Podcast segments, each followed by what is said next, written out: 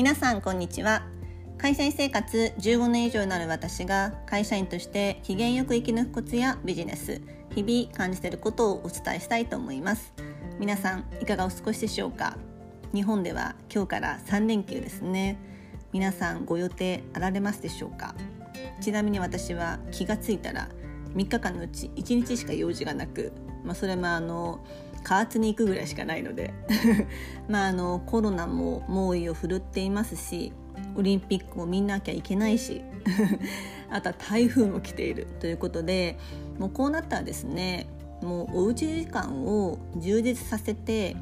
自分のバージョンアップ期間バージョンアップをする3日間にするのはどうかなっていうふうに思って、えー、ご提案です。まああの遠くに行けなくても私たちの頭の中はいつだって自由ですから。ということでこの3日間ですね毎日あの1エピソードか2エピソードちょっと今日2つに分かれるかもしれない、えー、テーマを設けてこう自分深掘りということで3日間ちょっとお伝えしていきたいなと思っていますので是非私のような3日間家ごもりをする方是非お聞きいただければなっていうふうに思います。ではまず1つ目ですね今日初日はあの私毎日ポッドキャストでの最後にぜひあのご質問がある方感想がある方ぜひあのメッセージくださいって言ってるんですけれども昨日ですねあのご相談があったのでそれについて今日お答えしたいと思います。でそれぜひですねその自分深掘りをするすごくいいあのご質問だったのでぜひ、えーと、聞いていただければなというふうに思います。では今日のテーマは自分が得意なことを見つけるための考え方や方法は？です。ではですねそのご質問者様許可もいただいていますので、まあ、そのいただいた文章を、まあ、読ませていただきたいなというふうに思います。えー、その方はですね、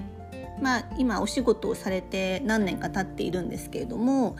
今転職へ向けて自分の得意なことは何かを考えた時今までの仕事でこう自信のあることが思い浮かびませんでした。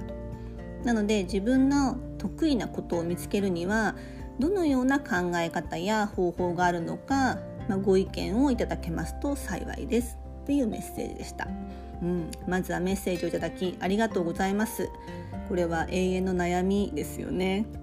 なので今日はですねちょっと今日2つに分けます。えーと、まず今日は得意なことを見つけるための考え方についてお伝えしたいと思います。で次のポッドキャストで、えー、得意なことを見つけるための方法についてお伝えしたいなというふうに思います。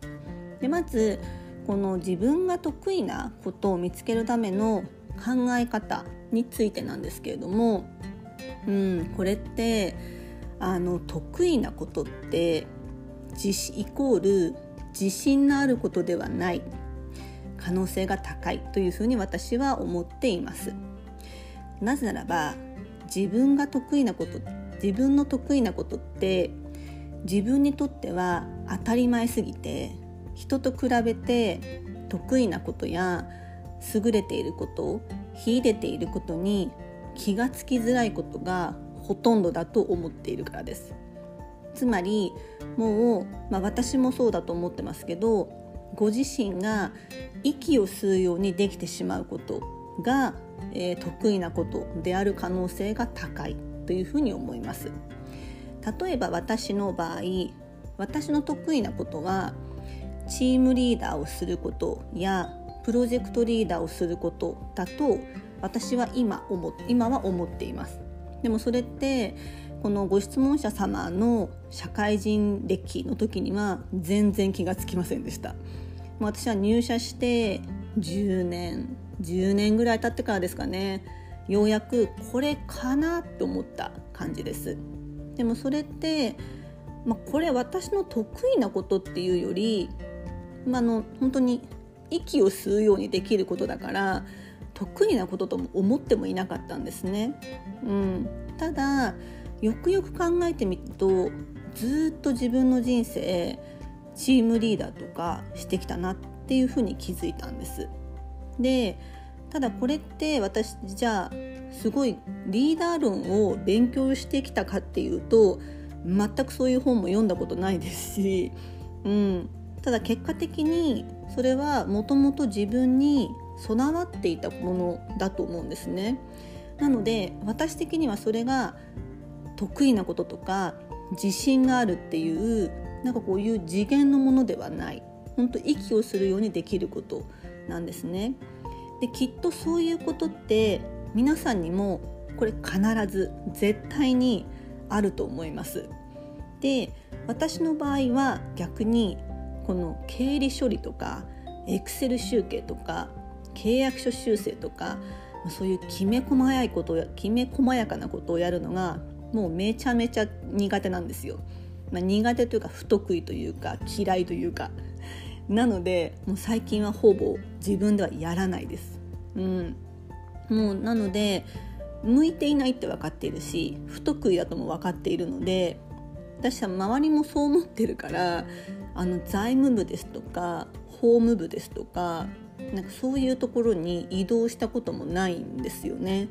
その分周りは本当によく分かっている。うん、なのでまず自分が得意なことを見つかるための考え方としてまずそれは、えー、自分にとっては当たり前すぎて気が付いていないことの可能性が高いもう自分自身が息を吸うようにできてしまうものである可能性が高いということをまずちょっと考え方の一つとして、え押さえていただければなと思います。ではこれから長くなりますので一旦、えー、今日のテーマ、えー、自分が得意なことを見つけるための考え方については以上になります。では一旦失礼します。